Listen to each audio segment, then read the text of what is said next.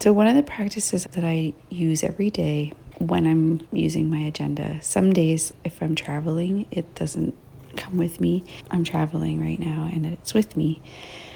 But when I have it, it's a prompt for me to focus on gratitude for people.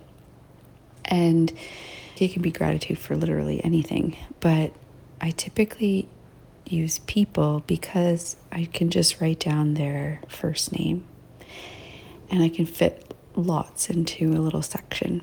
So, the reason why I do this is to continuously remind myself of those little gifts that people offer me, whether they made me smile, whether they reached out to say something or anything really even if it's if a person triggered me but it created this amazing healing I'll think of that and be like, oh, wow, I'm so happy that happened. I'm so grateful that that happened. So, yeah, this is just another idea that you could use if you do use an agenda and if you do morning pages or you journal every day.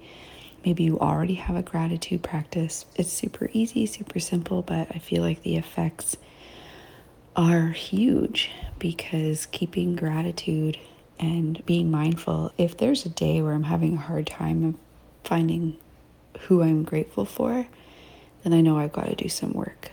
There are days where I feel like there are fewer names on my list, and then there's other days where it's like, oh my gosh, I don't have a lot of space.